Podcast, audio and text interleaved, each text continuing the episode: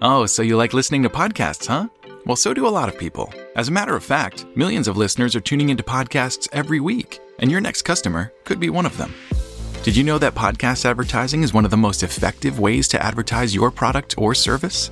And it's really easy to get started. Just go to podbean.com slash brands. That's P-O-D-B-E-A-N dot com slash brands to start boosting your business with podcast advertising today. Welcome to the Human Capital Innovations Podcast. We're your source for personal, professional, and organizational growth and development, where we share original research, explore industry trends, and interview executives and thought leaders from across the globe. We hope you join us often for practitioner oriented content around all things related to leadership, HR, talent management, organizational development, and change management. Maximize your personal and organizational potential with Human Capital Innovations Podcast. Do you enjoy the Human Capital Innovations Podcast? Please subscribe, leave a review, comment, share, and consider supporting the podcast on Patreon, even at the producer and sponsorship levels.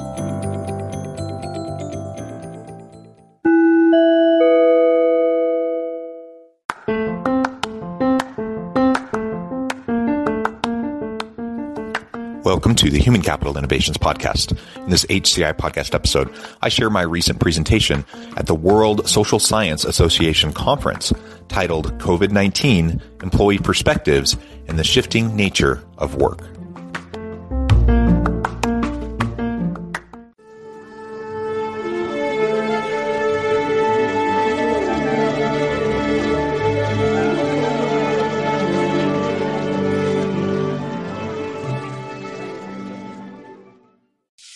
See here, the title of my presentation today, I wanted to look at COVID 19 employee perspectives and the shifting nature of work.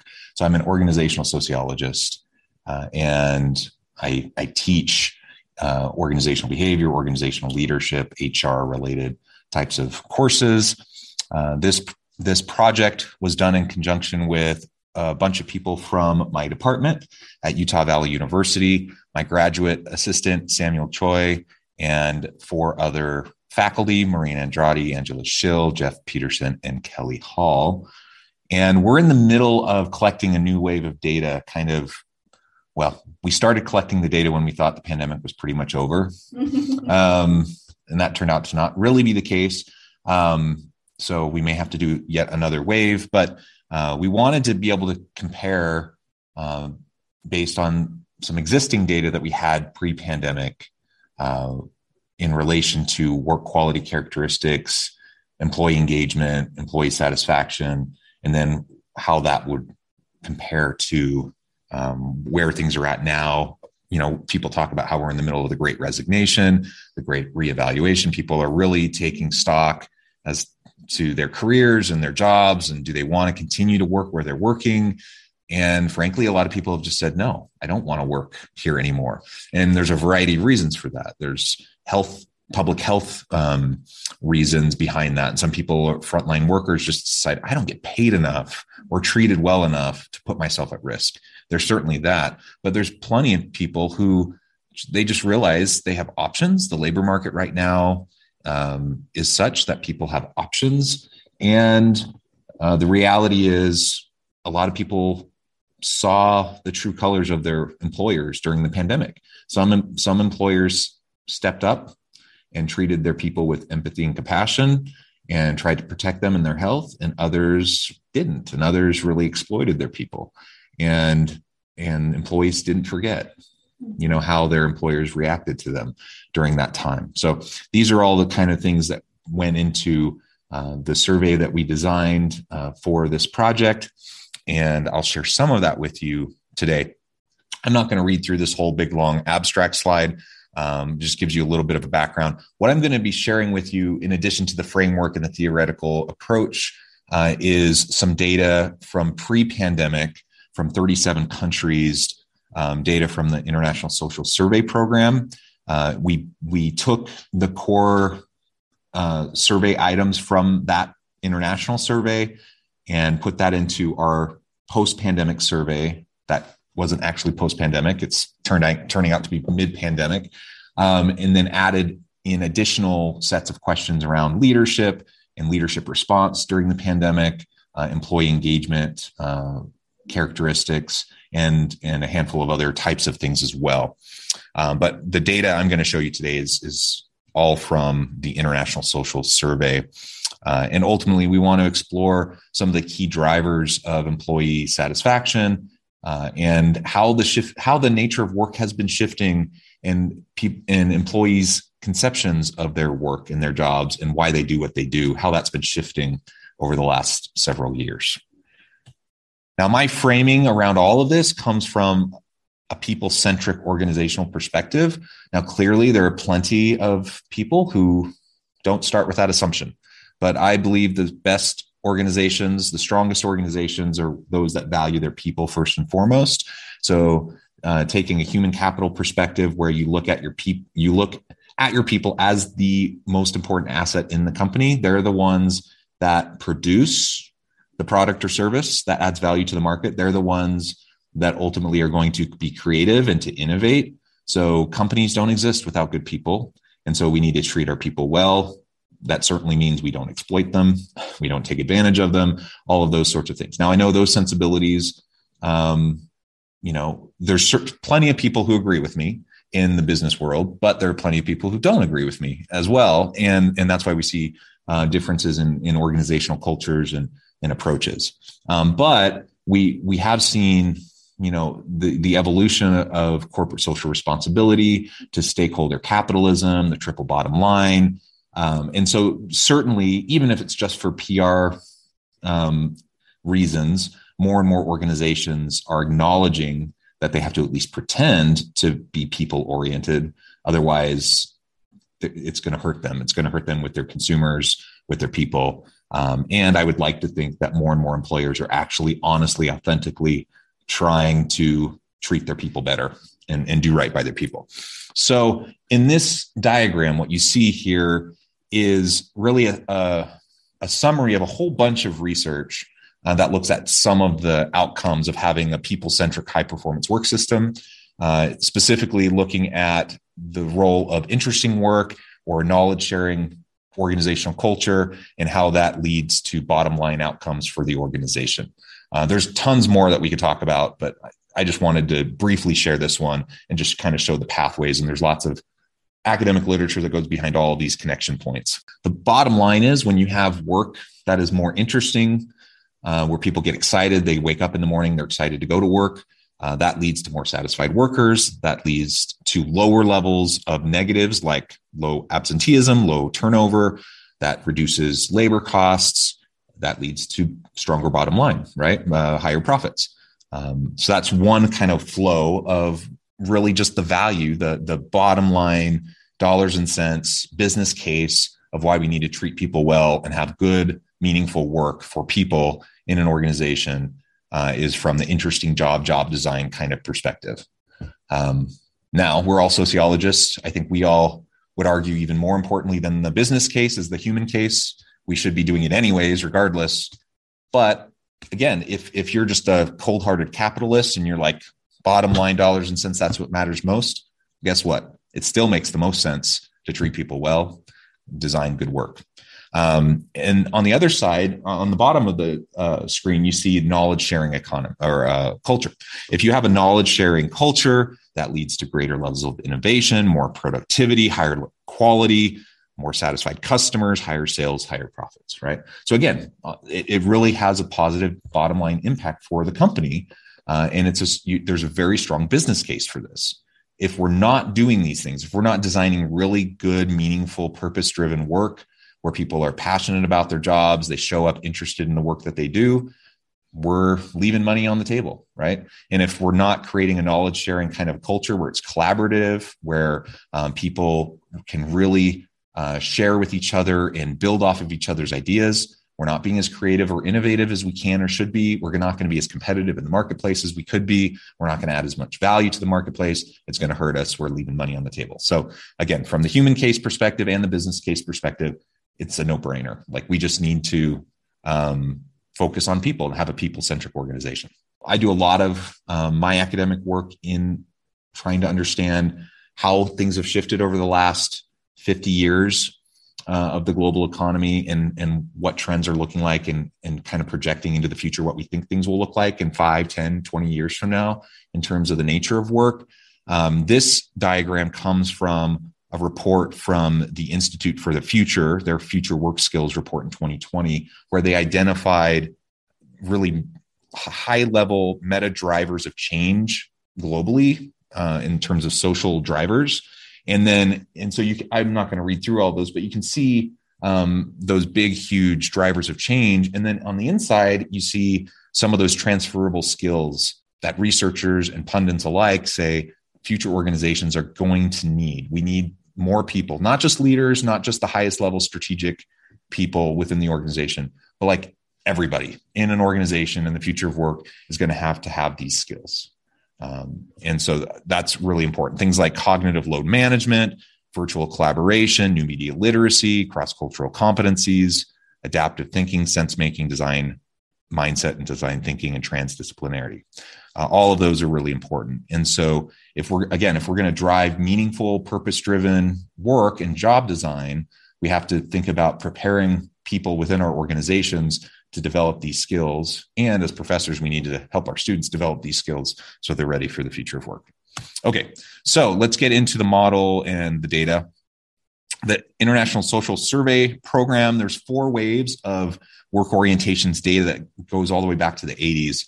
Uh, the, the data I'm sharing with you is from the most recent wave only, um, though I have done a lot of work with some of the previous waves as well.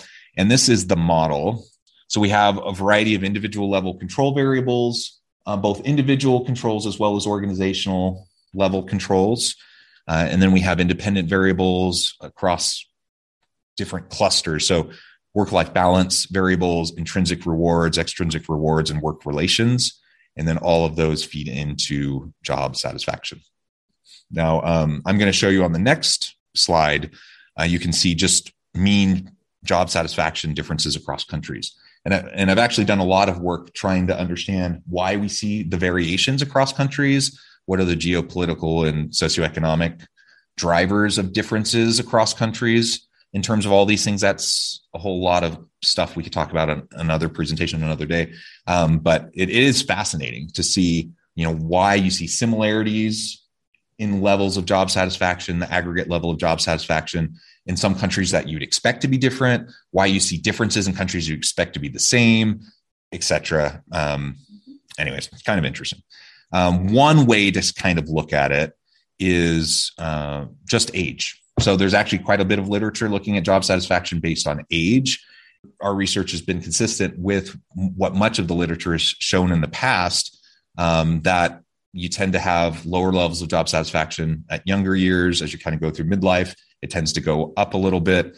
Um, and, and then really late in life, you can see over here, these are like past retirement age people who are still choosing to work. They tend to have pretty good levels of job satisfaction because they're probably only working if they need, if they want to, right? They don't need to, they want to. And, and so they're, they're good. Here you can see, well, maybe not. I don't know how clear that it because it's small, but um, you can see as we built the model, um, all of the different variables that went into it. Ultimately, on the, the final column, you can see uh, all of the variables in, in a one completed combined model, um, their significance levels and beta coefficients, and uh, down at the bottom. So for 37 countries, we had uh, just under 19,000 respondents. So so good, you know, pretty good predictability.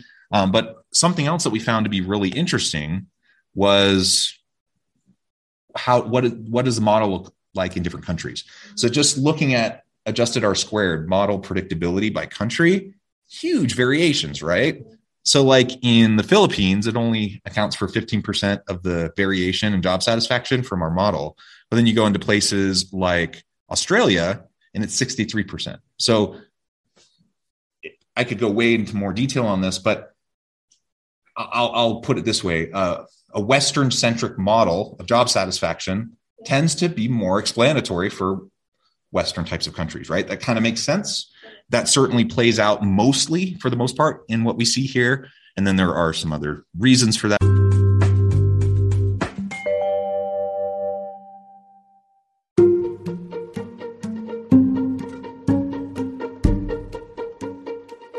Welcome to the Human Capital Innovations Academy. Courses, micro credentials, and certificates to upskill and reskill for the future of work.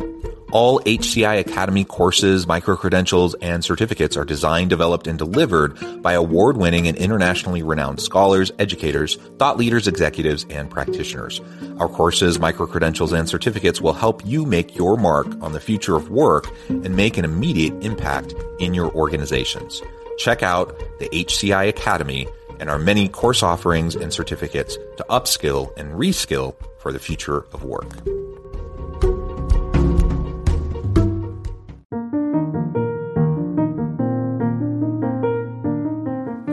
Check out our new weekly LinkedIn newsletter, Alchemizing Human Capital, exploring industry trends via original research and interviews with executives and thought leaders from across the globe.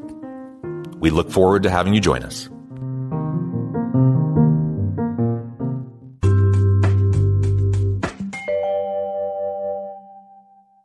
Let me just get into specific things that I think employers need to be really thinking about and what we're we're really interested as we're doing this follow-up survey in, in the middle of collecting more data. How do we design more meaningful work for our people? Employees especially again during the middle of this great resignation that we find ourselves in people want to do work that matters. They want to make a difference in the world. We talk about social impact um, in the work that we do uh, now not everyone expects every last piece of effort in their workday to actually you know have some grandiose social impact but we do generally want to see that what we're doing makes a difference. And when we can see that and make that connection and when our employers can help us make that connection between our day to day and you know broader outcomes broader goals it makes a really big difference. And people are willing to put up with you know sometimes a, a, a challenging relationship in the workplace or they're willing to put up with perhaps even slightly lower than um, than average pay uh, or those sorts of things when they have really meaningful work. I mean, it's one of the reasons why we're in education, right? Like we can make more doing other stuff, but you know, we find a lot of meaning and purpose doing that. That's probably why you guys are doing it too. Um, and so, so we need to really think carefully about that, how we're designing jobs to be more meaningful. Uh, clearly, from the data, we see that job autonomy is one of the driving factors across all countries. Uh, that people want autonomy decision making autonomy. They want autonomy in their work um, scheduling, where they work. Of course, over the last couple of years, people have been working remotely. Um, now, people are moving more towards hybrid arrangements in many cases. Uh, employees simply don't want to give up the flexibility and autonomy they had around their day and their schedule that they've they got a taste for over the last couple of years and now they realize that's something really nice and when their employers are saying oh no now you have to come back in person uh, everyone has to come back. People are saying, no, I'm not just coming back. Uh, maybe I'll come in sometimes, but I'm not always going to come in. And so we have to think carefully about those things. Um, so work from home feeds into that. Um, but it's not just work from home. It's it's schedule flexibility. It's how do I get to design my workday, and that's something that I know I've really appreciated over the last couple of years. Is you know if, if I wake up or I, I tend not to be a great sleeper, so if I wake up at four or five a.m you know what? I can hop on and work on stuff. And I have a bunch of kids. So I can then stop what I'm doing. I can help them get ready for their day, get them breakfast, help them get off to school, uh, and then work when they're gone. And then when they get home from school, I can help them with their homework and have dinner and stuff. And then if I want to work a little bit more after they go to bed, I can do that. And so this like traditional eight to five day um, is obsolete and in fact there's tons of research that shows it's it's it's completely antiquated. And so we need to get past that as organizations and how we design the work that we have our people do. Um, flexibility to deal with family issues that's something that really arose during the pandemic that people uh, you know all of a sudden had to work from home but then their kids were schooling from home. All six of my kids were at home doing school while my wife and i were at home trying to work. And just the chaos that ensues in that kind of environment like you just have to be flexible enough that you can let people live their lives and recognize that your whole life doesn't revolve around work. And that comes back to what i was saying earlier that the employers that had empathy for their people and recognized the, the unique challenges during the pandemic their people didn't forget. Uh, but the, the flip side was true when people were jerks about it uh, and put the screws to them, they didn't forget that either. And, and so that has implications. More, more along the lines of how we can think through implications of, of allowing flexibility for our people around their work and uh, working weekends, things like that. Just consistency helps uh, with people, even if they're line, frontline workers, even if they're uh, people that need to be there in person. Uh, there's a lot we can do in most jobs to design it in a way that's going to be more helpful for them. So, with that, I've gone on too long. Any questions? That's that's a really really good point. And again, we've seen some some employers that have been good proactive about helping their people set boundaries mm-hmm. and respecting those boundaries and others that basically take the approach you're always on and yeah. you're you should be accessible at any given point of the day and that is toxic uh, that that will burn your people out so quickly and it, it yeah it's exploitation so we don't want to go there right. certainly. Um, and so i would say yeah we want to focus on on boundary maintenance like creating healthy boundaries maintaining those boundaries. As leaders we need to honor those boundaries. Uh, and it's like in my you know i'm a department chair and i have in my signature line at the bottom you know sometimes i am answering emails at 10 at night because that's just the way i've broken up my day but i have right at the bottom of my email the first thing they'll see after whatever my message is is that i have zero expectation that you actually respond to this mm-hmm. like it's it, this is just when i have the time to do it yeah. but you know i don't have any so I, i'm very explicit about that and i tell all the faculty in my department um, no like be reasonable in the amount of time it takes you to respond but don't like i don't expect you to be up at 10 p.m answering my email right. or anything like that right and and so i'm just very i try to be very proactive about that.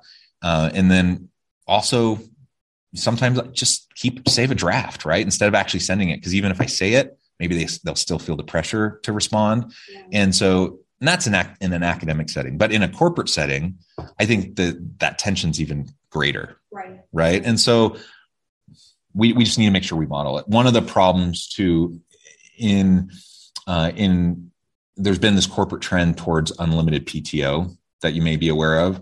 And theoretically that's awesome. So you just say we're not even going to worry about uh, you know the number of days you get a year. Just take as much as you need.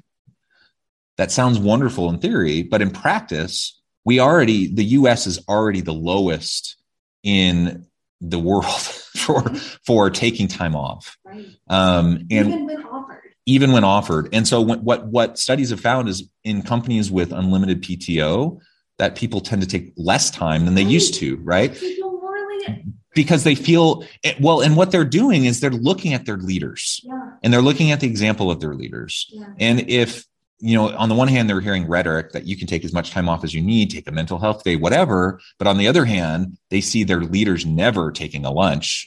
They see their leader never taking time off, never going on vacation ever. Guess what? They're not going to either. Right. And so, as leaders, we need to model it for our people healthy work life balance, work life integration, however you want to frame it. Um, we need to set boundaries for ourselves and our families as leaders and model that for our people and and sometimes just tell your people hey go home stop stop working like it's yeah. it's okay and and i wish we saw more of that yeah. because you're right i think especially in the us we just have this tendency towards let's put the screws to them and see get every last little ounce of productivity out of our people without any real thought for the consequences of that right. the short term benefits are greatly outweighed by the long term negative consequences, but we tend to be so short term oriented in the US. Uh, labor union participation rate in the US is quite low.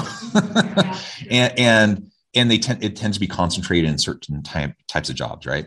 Um, and so essentially it never came out as significant ever.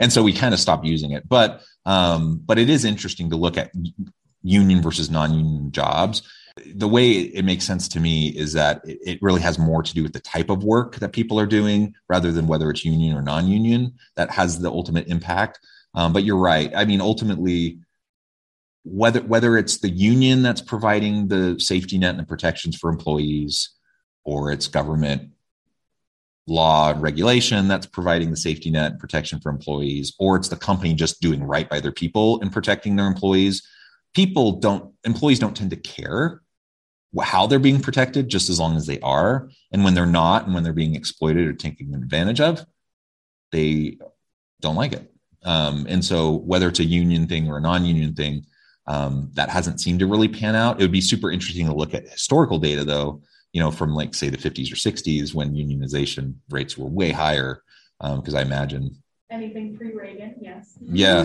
yeah. I imagine you'd see see that more, and of course, the the whole nature of our economy has shifted so dramatically over the last fifty years, and we're so predominantly service sector type of workers now in comparison. So you have like companies like Goldman, which you may even be referencing, but like they're they're known for they bring tons of people in and they churn through them. And most people don't last more than a couple years at Goldman, but most people will go there for a couple years and then they've kind of punched their ticket and now they have that experience they can kind of go anywhere right and so you see companies like that that they fully expect to churn through people and that's just part of their people strategy it's their business model which is kind of gross but but that's their model and it works for them because they're so like people want to create like establish their career uh, and so they're willing to do it um, and, and there's other examples too, right? Um, but finance, law is another one where you see that kind of churn and, and people getting eaten up.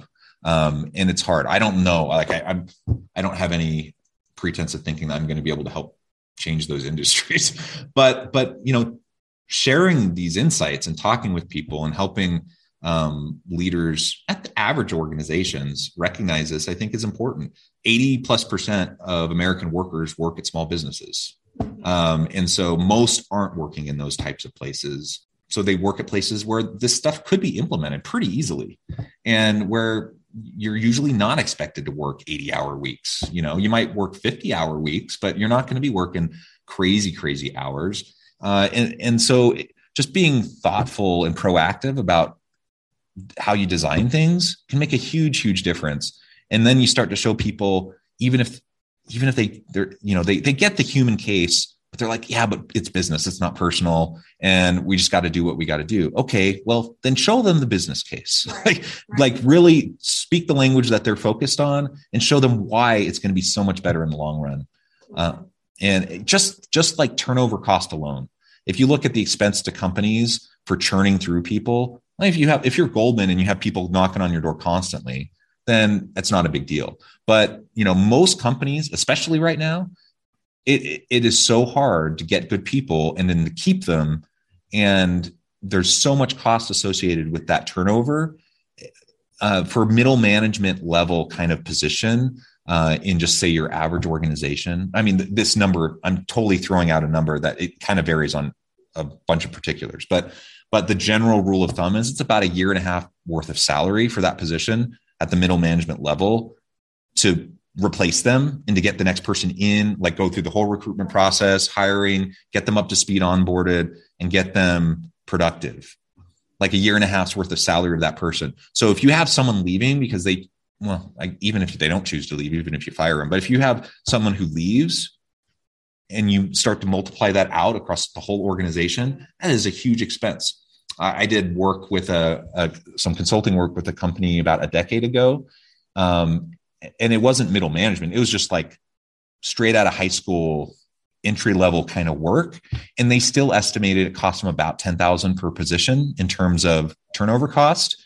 And they're and so they were spending like 5 million a year just because of the turnover right? And you're like let's reduce that by 10%. and, and now you can like pay people more, you can treat them better. And guess what? They're not going to leave as much. And so, like, some of these things are no brainers if you can just look at it from that perspective. But there's, yeah, there's no like quick fix to it. Um, and a lot of it's, you know, the slow slog of trying to shift US culture, perhaps. So, anyways, thank you for the questions.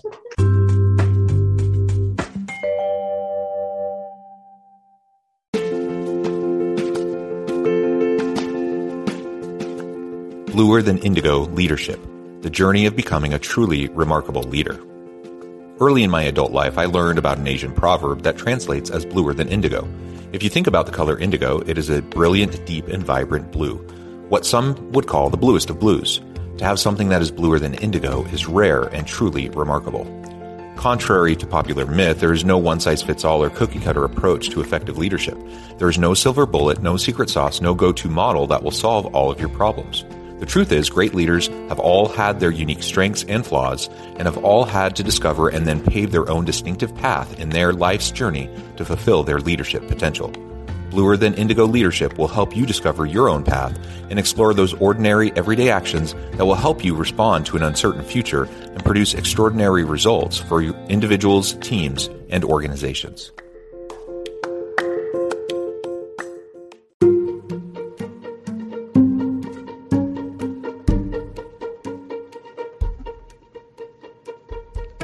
Check out Human Capital Innovations magazine, Human Capital Leadership.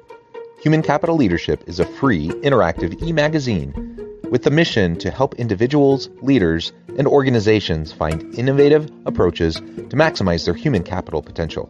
We publish issues quarterly in August, November, February, and May. Take a look at the latest issue and let us know what you think.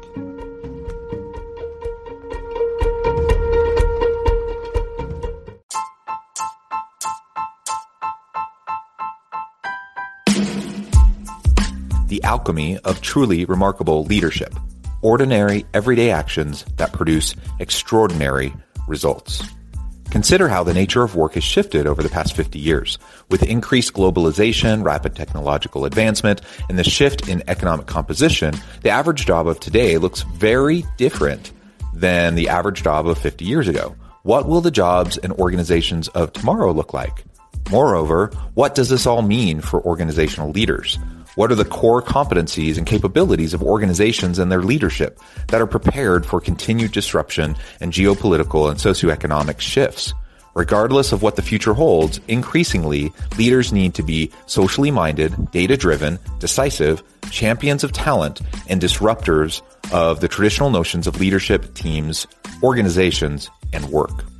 The alchemy of truly remarkable leadership will help you to explore your own leadership competencies and capabilities and consider ways to apply and implement them into your workplace and personal life.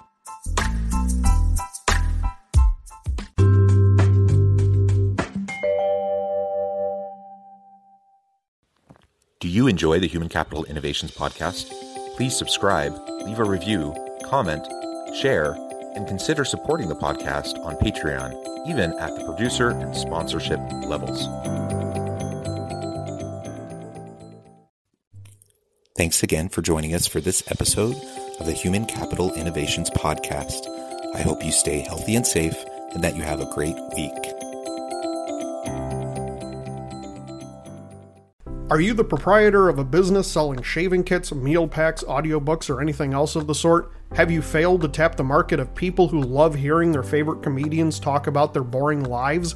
What's wrong with you? 57% of US consumers listen to podcasts every month. That's a lot of ears that could be hearing about your brand. Go to podbean.com slash brands to learn how it do. That's P-O-D-B-E-A-N dot com slash brands, and you could be the one talking instead of me.